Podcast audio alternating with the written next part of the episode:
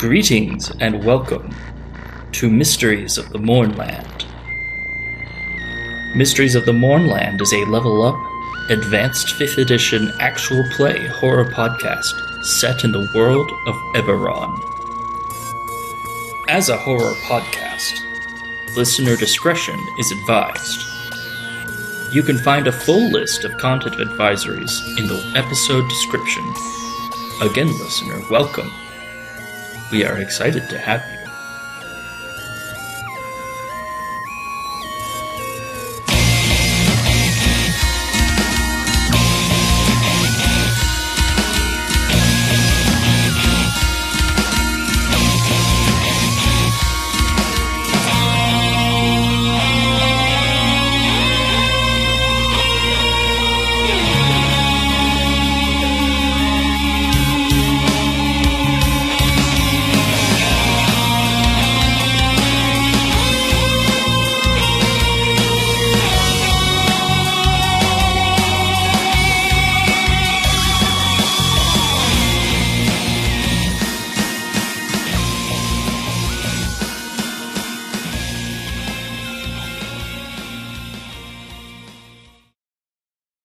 Hello, I'm Cassandra, and I will be playing Rook, Changeling Sorcerer.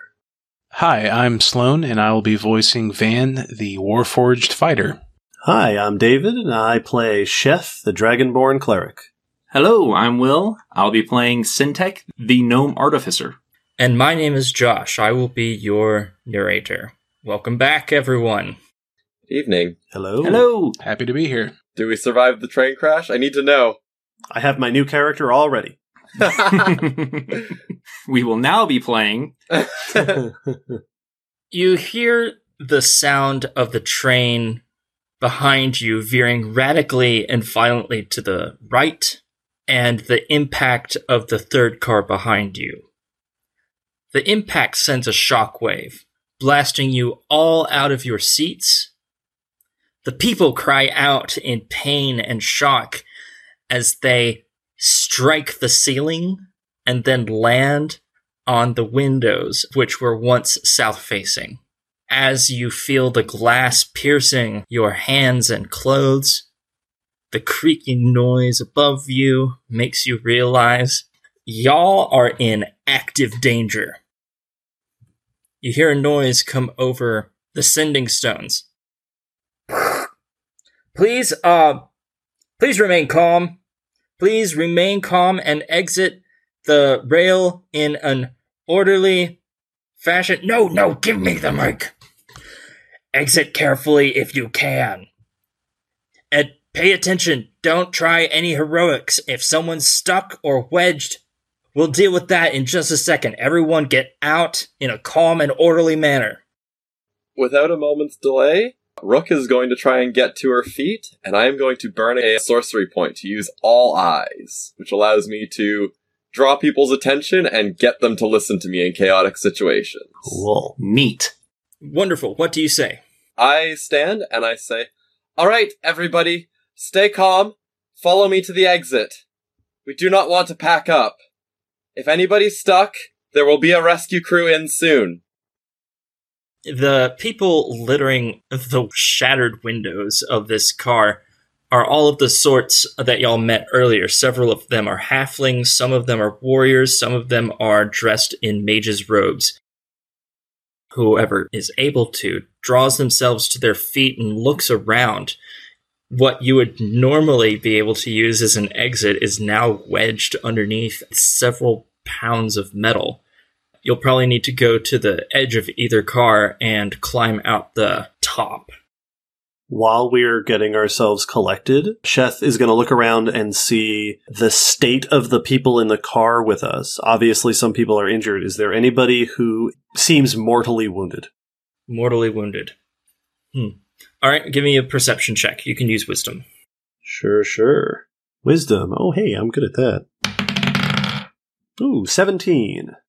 As the sounds of chaos in the car decline and turn to a murmur of speculation and cooperation, you nonetheless hear a cry of pain. Someone is shouting out in agony, coming from a direction of a different car. not in here. This car seems to have gotten out without all too much structural damage. There is a car on top of you, though. Ah. Well, guess we gotta get out of here first thing. Yes. Let's get those in this car to an exit. Uh, Van, we may need your help. Some of the metal here might be bent. We might need it cleared. I'm on it. You said the exit was covered in several pounds of, um, or whatever unit of measurement. Use Neberon.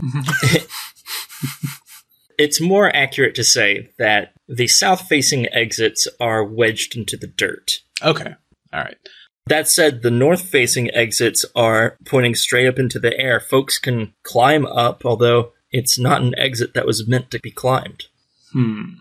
How wide across is the car? So the cart is on its side. Yeah, it's about 25 feet wide. Oh, okay. So can we make it out of the windows then, or can we climb? Because I I do have uh, proficiency in athletics uh, with a specialty in climbing, so I actually could get out there if needed. Your main options, you can try to scale the floor and seats. You could also throw a rope up.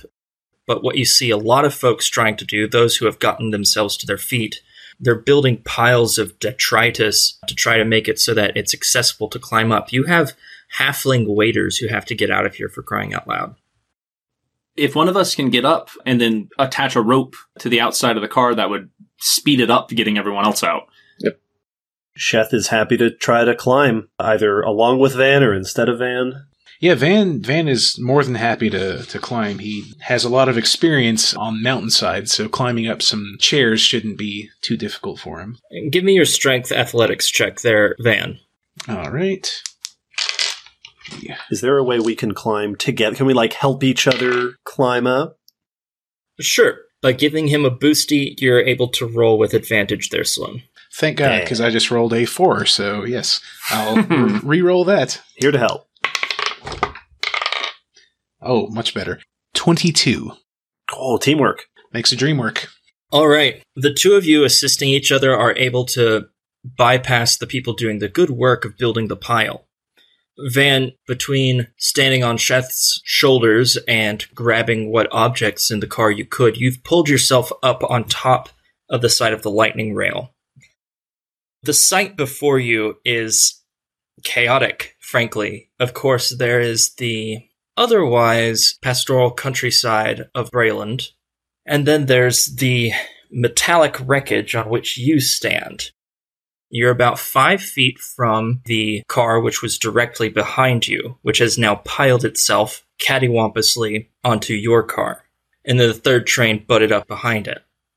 That is not the most jarring sight you behold. Some 300 feet in front of you, relative to the path of the lightning rail, is an enormous wall of clouds. It's hard to call it clouds, hard to call it mist. It's almost easier to call it smoke with how dark and billowing it is. This wall of dark gray clouds seems to be morphing constantly into faces of contorted pain. Hundreds and hundreds of voiceless visages crying out in agony.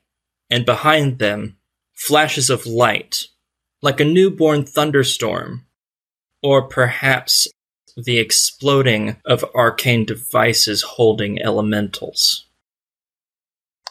Well, shit. Yeah.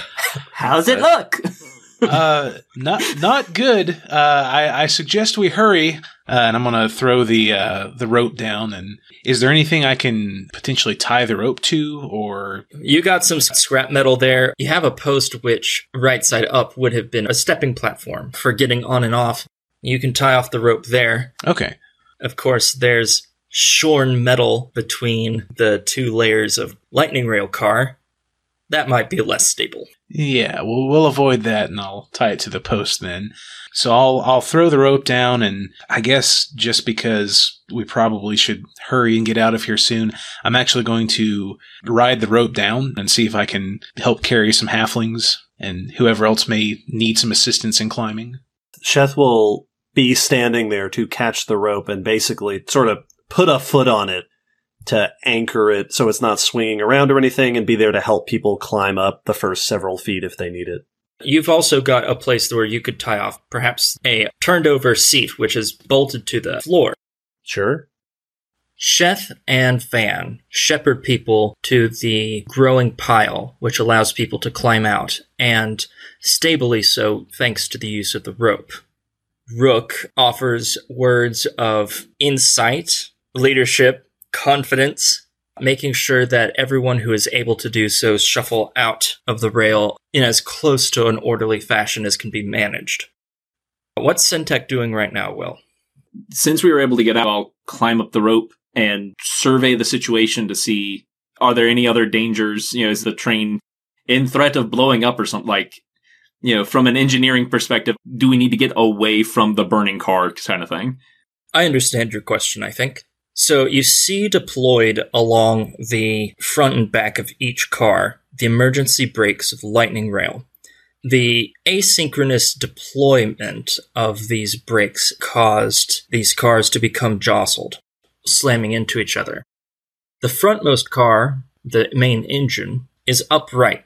There's nothing wrong with it.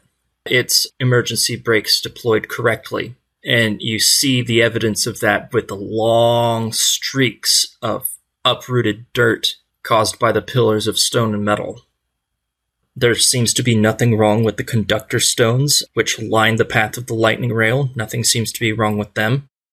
Although, again, you see these flashes of yellow, blue, and red light beyond the wall of clouds in front of you. Hmm. You also, of course, hear the cries of pain and agony of people in the cars that are worse off from you. You also hear the shriek of injured horses three cars down. Ugh. I guess I'll just join in escaping with everyone else. Doesn't seem like there's much to do until we get people safe. With you leading the way, people begin making their way out on top of the lightning rail and then down by virtue of the sideways car in front of them. Eventually, most of the non wounded folk have consolidated some 75 feet away from the rail. You see Lightning Bolt Angela consoling a young man wearing a conductor uniform. He has the emblem of a silver unicorn on the back of his jacket. He has shoulder length blonde hair, and he is inconsolable his captain's hat wrinkled in his clenched fist. You hear some folks shouting out to each other occasionally in panic or confusion, but for the most part, you see people trying to get organized, or in this case, reorganized. So, yes, y'all are all out of the lightning rail now. What will you do? So once again, Shet's going to survey the area, and I've got Spare the Dying as a cantrip ready to be cast at as many people who need it, who can be stabilized at the very least. You hear a cry of help from the vertically askew lightning rail car. Medic! Medic! We've got someone pinned! Sheth will immediately go in that direction. Van actually freezes up for just a second, having a, a flashback to a, a very fateful battle he had one time, recalling his own crying out for a medic for someone that was far beyond help. If Sheth notices that, Sheth will put a hand on your shoulder to try to snap you out of it and come along with him. Vanguard, make a wisdom saving throw. Um, 18. The voice of your new friend calls out to you and brings you back to this present moment. I look over and I apologize, and yeah, we'll carry on then. Work's not done yet. No, it is not. The two of you quickly travel back up the way you escaped, up the sharply inclined northern face of the uprooted lightning rail car. Hopping in, such as you're able to, this one isn't exactly on its side, it's more sideways. You hear a ferocious cry. It sounds almost like a snarling beast. You hear the voice once again say, We need a medic!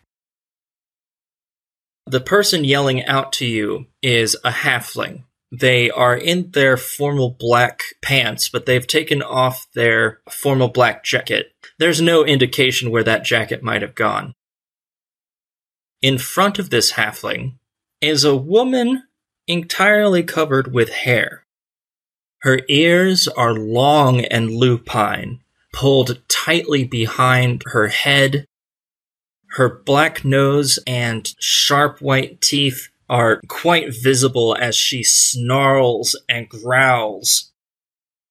There is a seven inch wide metal pole going through the bottom left side of her abdomen, pinning her to one of the sides of the car.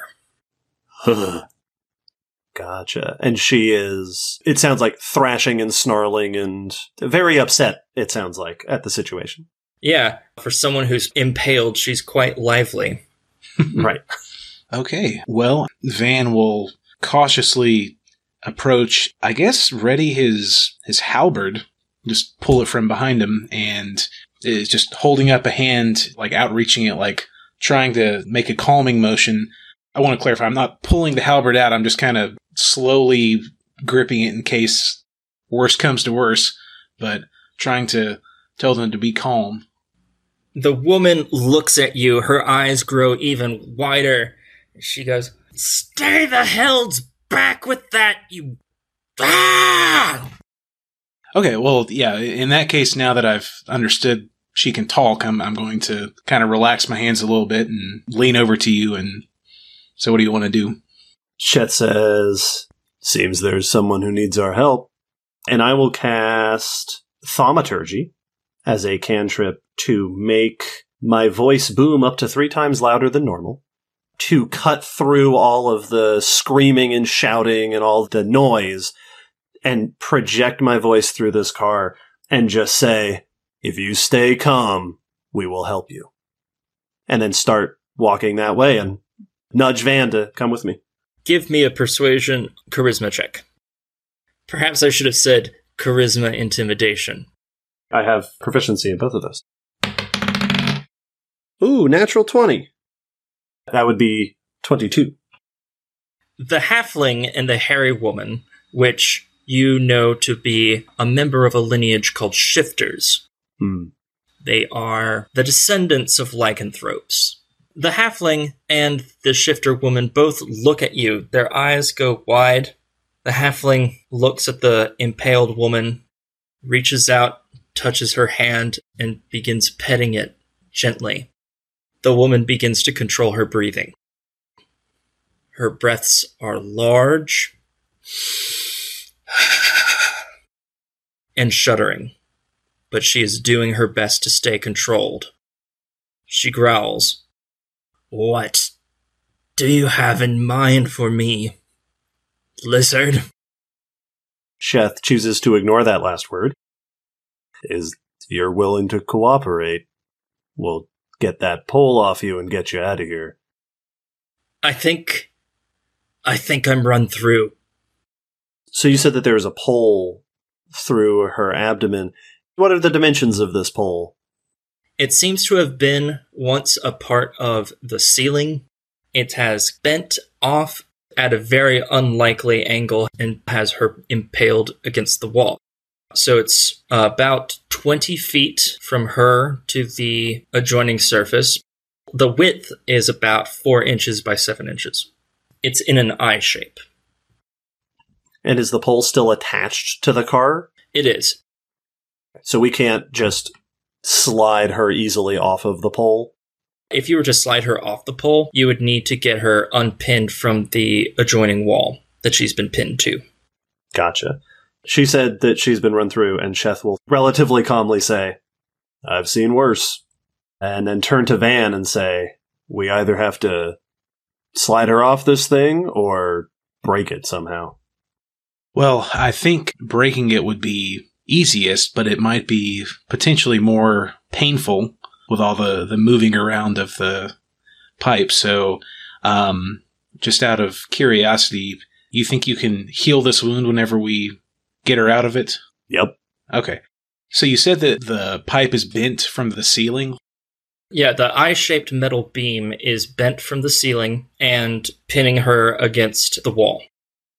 And I I take it with it being bent, it's a little thinner right where it's bent at. That's a good insight.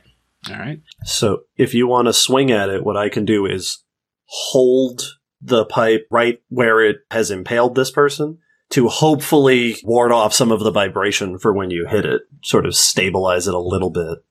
Okay. Uh, yeah. I'll pull out my halberd after all, and I'll kind of line it up there with the bend and just smash it down, basically. You climb over some damaged car seats. After a while, you manage to find purchase with your feet wedged between the floor and the leg of a cattywampus seat. The bend in the pipe is just the perfect striking distance with your halberd. Make your attack roll. All right, here we go. 22. Beautiful. Roll for your damage there, Sloan. All right. That was a nat 10, so 13. With a single strike of your halberd, you slice almost halfway through the steel beam. The eye shape has been effectively made into a T shape, except it was all crumpled and warped from where it was damaged right here. This is a good start, but it's going to need another hit. You hear the cry of the woman Pin. She snarls and howls. But, Chef, you can tell that the vibrations would have been much worse if your hands were not there. Sheth will put a hand on her shoulder, you know, as a steadying presence while Van winds up again. And before he swings again, we'll put both hands back on the pole to hold it steady. Her hands are on the pole as well. Oh, good idea. She seems to be grasping this pole instinctually.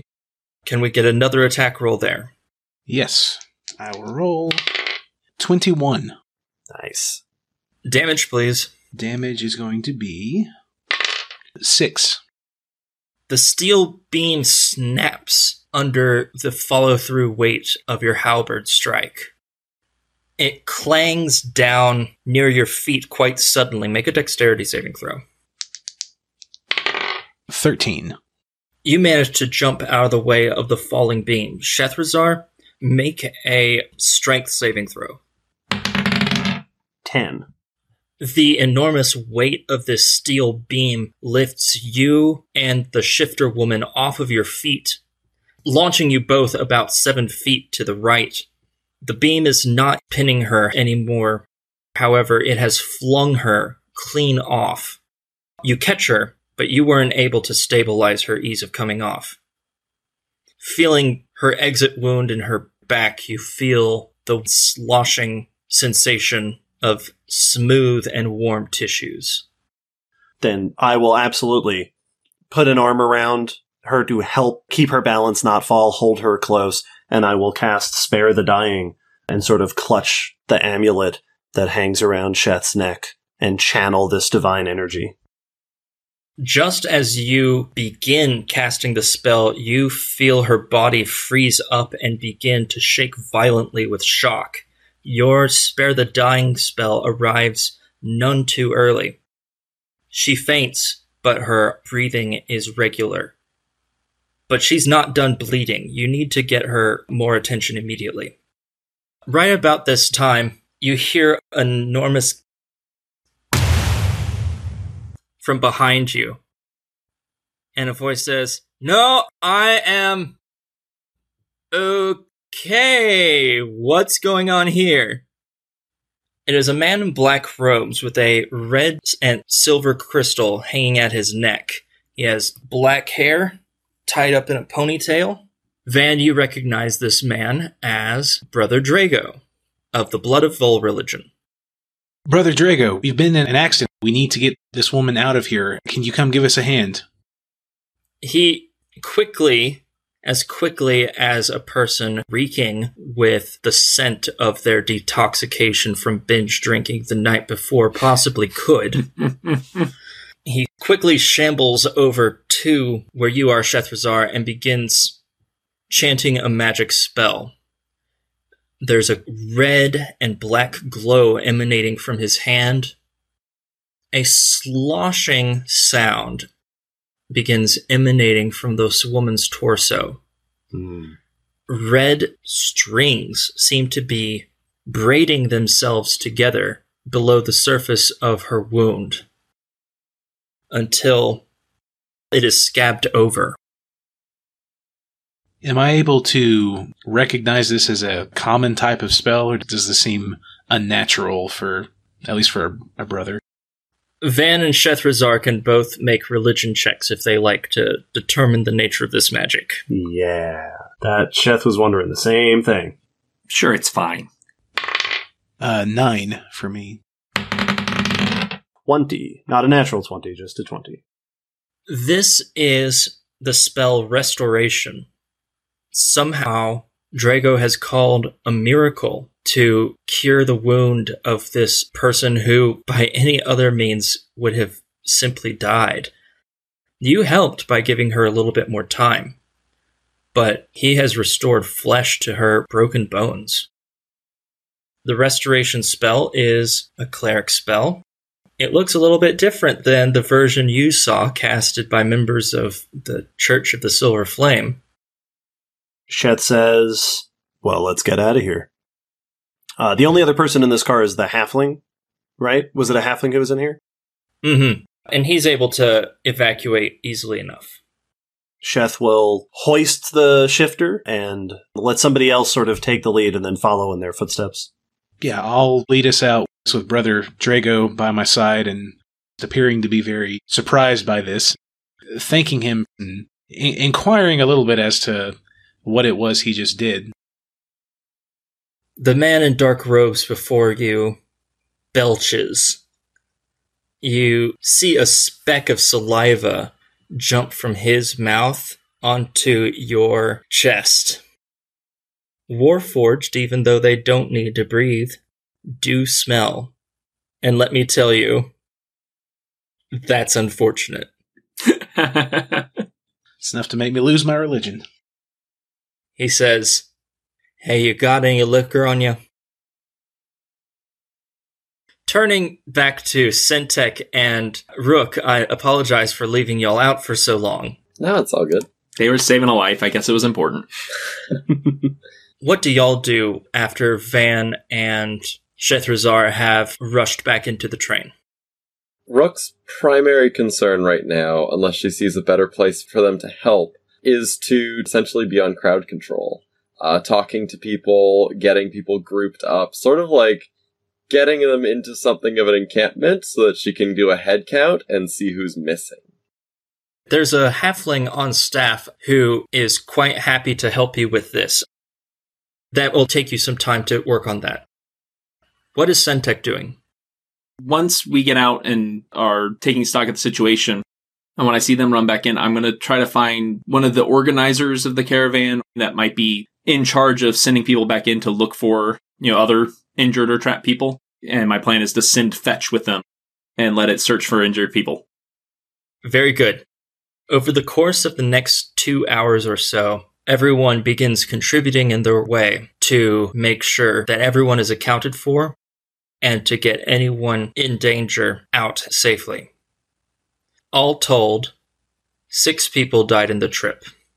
Out of the 30 horses, 20 of them had to be immediately euthanized. Most of the people riding the train suffered some injury in one form or another. But of the survivors, only five people have serious injuries. This train wreck occurred at nearly 2.30. It is now almost 5 o'clock. The winter sun is drawing ever closer to the horizon. Someone has already lit a fire. Angela pulls all of you aside in due time.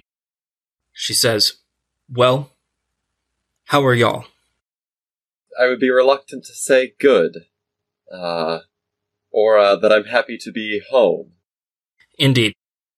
I managed fine. Y'all seem to have gotten out with minimal injuries, and that's good. I suppose I should dress the massive wall of fog in the room. She looks eastward and she says, That's not supposed to be here. Really? What is supposed to be here? What's supposed to be here is the remainder of the lightning rail to Vathirond. This, this is the wall of the dead gray mists. This, this is not supposed to be here. This is the mists of Cyre. Yes. Ah, So we've arrived ahead of schedule then. As a matter of fact, yes. Which means we'll have to be deploying y'all much earlier than expected. What has begun as a scouting mission has now turned into a rescue mission. We didn't realize we had lost contact with Vathirond. And whatever has happened to bring that wall of mist forward, well, I'm just worried about the people there. I've arranged to have the beacon pulled out of storage. Y'all should get your things out of the train as soon as possible if you haven't already. If you wanted to take two horses, I would make that approval. That may be wise. We don't want to be slow in what's happening here. Good. Good. Is there any precedent for the mist moving like this? You can make an arcana check if you like. Use Sweet. intelligence. Anyone may do so. You can also roll history if you prefer. 25. You remember having read numerous, numerous articles about the dead gray mist. The term was coined the very day of mourning. Eyewitness reports made by known journalists who reached a sending stone before their life was wiped away claim that mists gray as death eked out from unknown buildings in Metrol and Making, leaving chaos in its wake. This dead gray mist may or may not be synonymous with reports of various magical explosions of blinding intensity. The greatest mystery of this dead gray mist seemed to be once it reached the edge of the territory that Cyre still held and put all of its war efforts into defending, it simply ceased its outward crawl. Numerous conspiracy theories, especially the ones you are fond of, Mm-hmm. point to that as a major hint. So, no, the wall of mist moving is unprecedented. And so this represents an expansion at worst and at least a shift. That's correct. Hmm. Syntec during this conversation would have been furiously scribbling down notes. Uh, Lightning Bolt Angela has already left, yes? She's still around. She wanted to personally see to it when the beacon was put into your hands. Okay, sounds good. Uh, I was just going to say, while this is all being sorted out and our horses are being brought and the beacon is being taken out of storage, Rook is going to kind of look to their assembled motley crew um, and just, well, for better or for worse, our voyage has begun. We are the best of the best and we were chosen for this for a reason. None of us should doubt and none of us should fear. We are moving onward. We are ready. All of you with me? To the stability squad! no? To the stability squad. Hey! Hmm. Hmm. we'll keep working on it. We will workshop that. We'll get to it, yeah. May not have found our name, but seems we might have found our leader. And with that, I am declaring inspiring leader. Everybody can mark six temporary hit points. Ooh. Nice. Do we think it would be useful to rest before heading forward? Or are we expected to go in right now? You can have benefited from a short rest before use of the inspiring leader. Sounds good. So anyone who wants to burn hit dice or whatever's may do so. I do. Yes. Yeah. Yep, yep, yep, yep. A burly half orc is carrying a large box. Lightning Bolt Angela is following directly behind him. He heaves the wooden crate and drops it right in front of you. He pulls out a crowbar and pops the lid open. He says, That's a lot of hay for something so small. Lightning Bolt Angela clicks her tongue and shoos him away. digs her arm into the crate and pulls out a lantern. It is silver and looks like a bullseye lantern. However, as discussed, it has two glowing gold stones in the center of it, where one might expect a light and oil flick to be. This is our precious cargo, then. Indeed. I must entrust this to the artificer, although the acts of the brave and fearless leader are not lost on me. Where's the note? Uh, I'll scoot up as soon as it comes out of the box. I'm like, I'm wanting to get a closer look at it. Oh, you were here the whole time. Here. How well made is it? It actually features several engraved and recursive streams. It's sort of a flower motif, but you can't help but to appreciate that this motif strongly resembles the prophecy marks inside of the stones. Ooh, I'm pointing all this out to Fetch as I'm going over all the details and admiring its craftsmanship. The pug nosed creature with bat like wings clicks and chortles a little bit, but it seems to only be grasping the most basic information. Yes. it's, Fetch is definitely used to this. Our heroes each mount their horses. Centek and Sheth on one, Rook and Van on the other. The driver of each horse dig their heels into the sides of the horses, who gallop into the early twilight. After about 15 minutes gallop, the billowing mists of the dead gray lay right ahead. As our intrepid heroes disappear into the mists, it is almost as if a fanged face greets them with an open maw.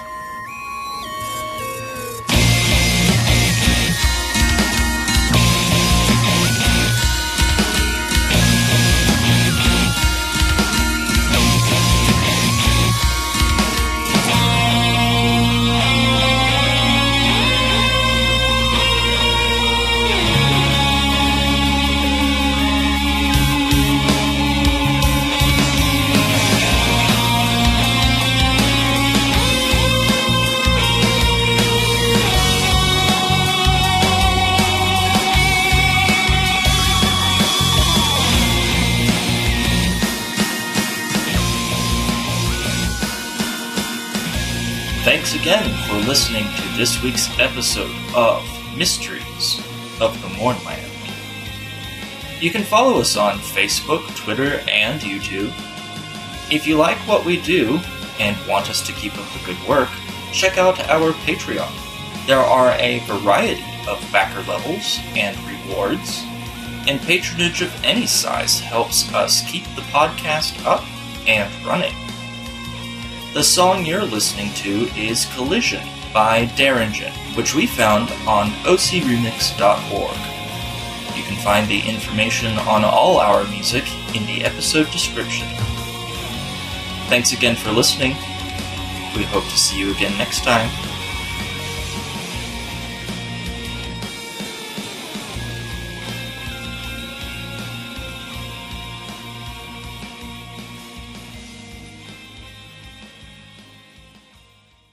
I I am t- I love this soldier bros thing we've got going on. Yeah, It's a good look. Yeah. yeah, I, I'm digging it. The two sure. big beefy guys. How how big is Van?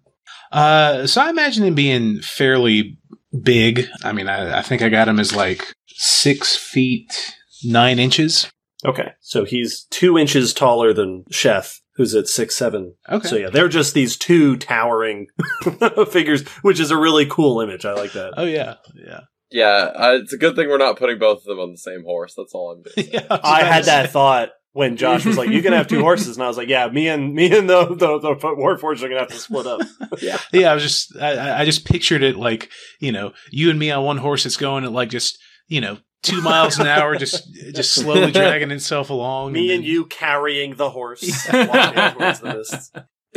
Oh yeah. Oh, See, now I have two people to decide who I want a master blaster on the shoulder of. man. There we like, go. There we like go. Bucky and Rocket. Yes. Yes.